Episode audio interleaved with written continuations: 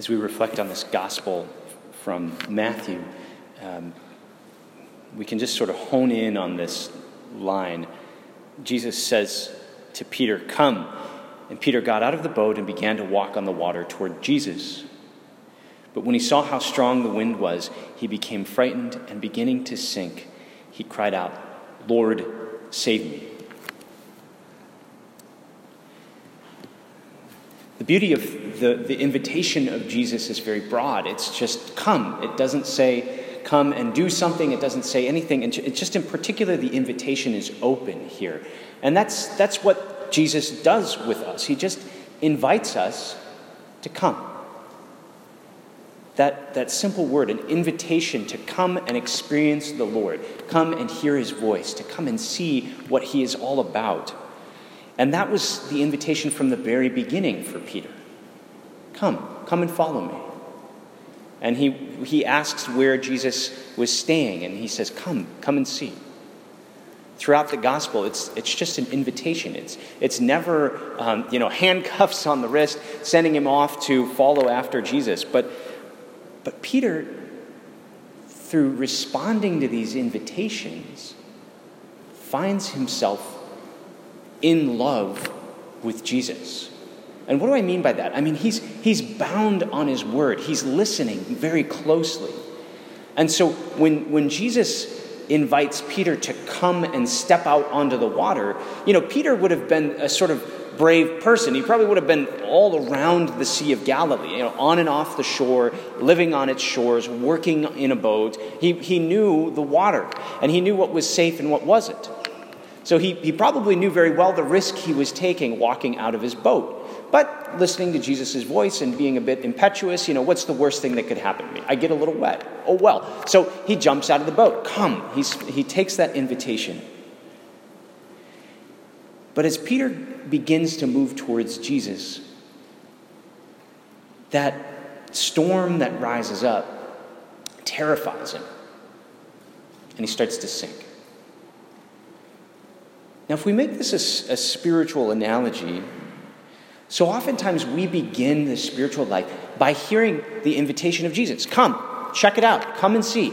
Come and see what's going on. And we, we step out and we start to move towards the Lord. But then there is a moment where something starts to grasp us in fear.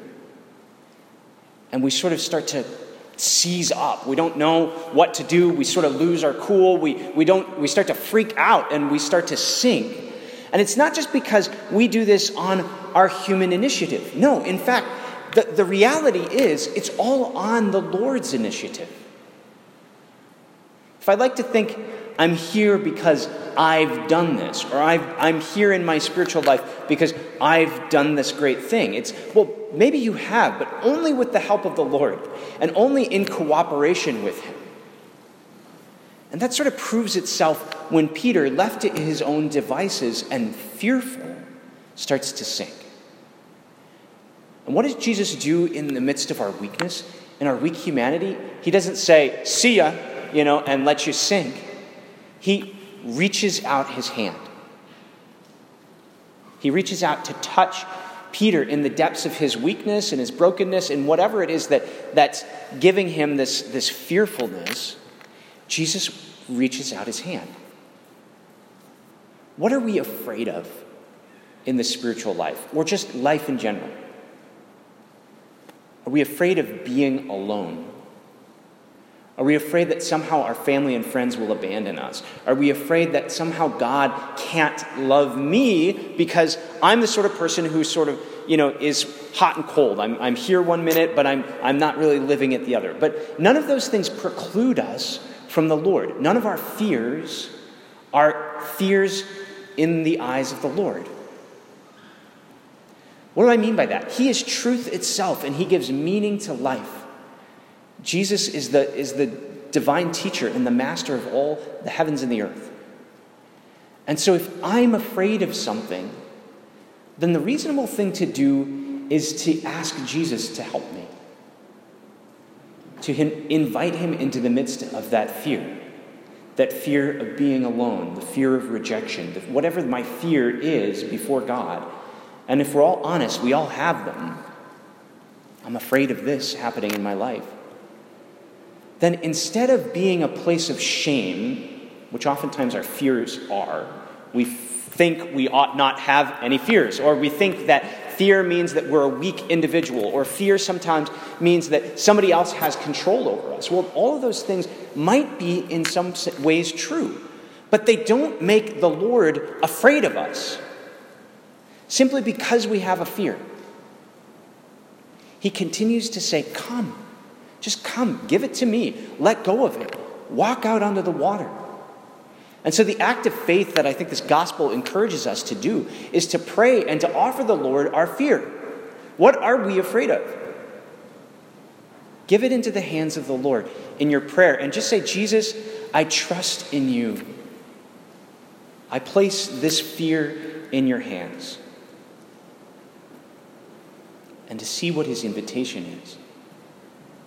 Because in the quiet, in that place of prayer and encounter with the Lord, he wants to invite us into a greater and greater depth. And he wants to purify us, perfect us, to make us holy, to take away those things that get in the way of a real relationship with him. He desires that for us.